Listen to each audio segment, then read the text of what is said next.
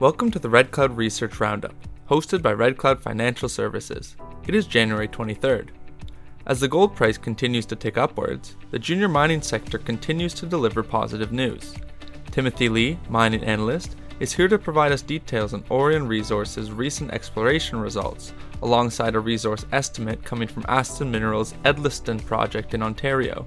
But first, Koby Kushner, mining analyst, is kicking us off with Bradda Head's newest resource update from his Basin East lithium project in Arizona. Koby, what's top of mind for you? Thanks. I want to kick things off with a resource update from Bradda Head Lithium. That's ticker BHL on London's AIM, as well as BHLI on Toronto's Venture. We have a buy rating, 40 pence price target on the stock, and this is a Red Cloud banking client. Last week's news comes from the company's Basin Lithium Clay project in Arizona. At the Basin East claims, Bradda increased the resource by 22% to 371,000 tons of LCE in the indicated and inferred categories.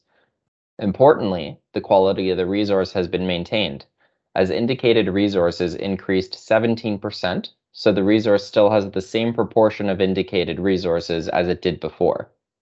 The update follows last year's drilling program, which was relatively small, only about 1,200 meters, most of which were actually infill holes rather than expansionary.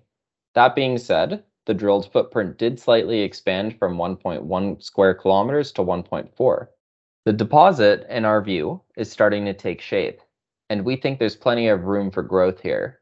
To date, only about 3.4% of Bradda's regional land package has been drilled, and the upper clay zone, which is the higher grade and closer to surface zone, appears to thicken towards Bradda's other claims. And these claims are expected to see initial drilling this year, with 30 holes planned at Basin East Extension and Basin North, and that's planned for this quarter. To the west, Bradda is also permitting for an 80 hole program, with drilling targeted for Q4. Taking a step back at this resource figure, 371,000 tons of LCE to our knowledge, makes Basin the biggest lithium resource in Arizona, having now surpassed the nearby Big Sandy deposit owned by Arizona Lithium, which is a not rated stock. That being said, Arizona Lithium still trades at about three times that of Bradda's market cap. This is a story we like. It ticks off the boxes, good management team, quality backers, and a diversified set of assets located in premier mining jurisdictions in the USA. And to touch on that last point, Bradda is one of the few juniors that has exposure to the three primary sources of lithium. That's the clays, which we've touched on, as well as its brine assets in Nevada, and importantly, its San Domingo hard rock lithium pegmatite project in Arizona, which is currently being drilled. Visual results thus far are encouraging, but assays are still pending. We think positive hard rock assays can really move the needle here, as hard rock companies tend to trade at premiums to brine or clay companies.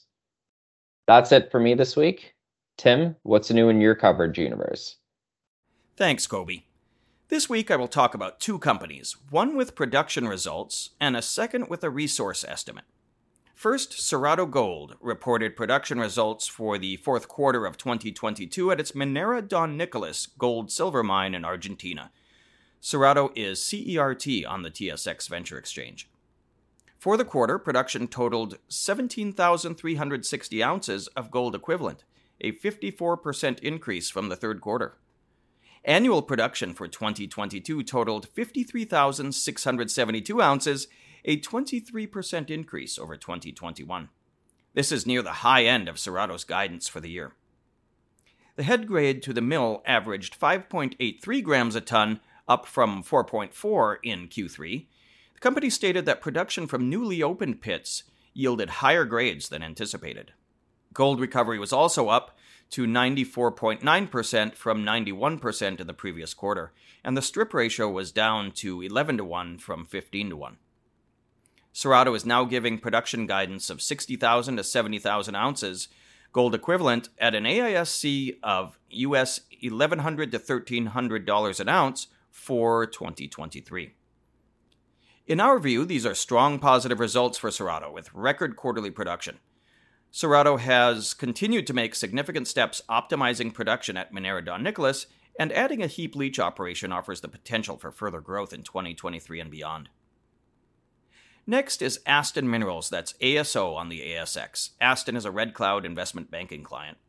Aston reported a maiden resource estimate for the gold deposits on its Edleston project in the Timmins, Ontario area. At a cutoff grade of 0.4 grams a ton, this includes an indicated resource of 14 million tons, grading 0.9 grams a ton for 400,000 ounces of gold contained, and an inferred resource of 34.1 million tons, grading 1 gram a ton for 1.1 million ounces contained. This resource includes the Edleston Main and Sarola zones, as well as the smaller Central zone. The Edleston main zone contains all of the indicated resource, as it has been the main focus of drilling to date, while Sarola contains the majority of the inferred resource and the majority of the ounces overall, even though it was discovered more recently. The deposits remain open for expansion. As well, these deposits represent only 2 kilometers of a 10 kilometer strike length of prospective gold targets on the property. The company plans to also complete a maiden resource for the Bardwell nickel cobalt zone by the end of January 2023. We view this resource estimate as a positive step for the company, and the results are in line with our expectations. A 1.5 million ounce at 1 gram a ton gold resource in an established mining camp with infrastructure access is a valuable asset, in addition to the company's sizable nickel cobalt targets. Thanks for listening to the Red Cloud Research Roundup podcast. We hope you enjoyed the dive into recent notable mining news.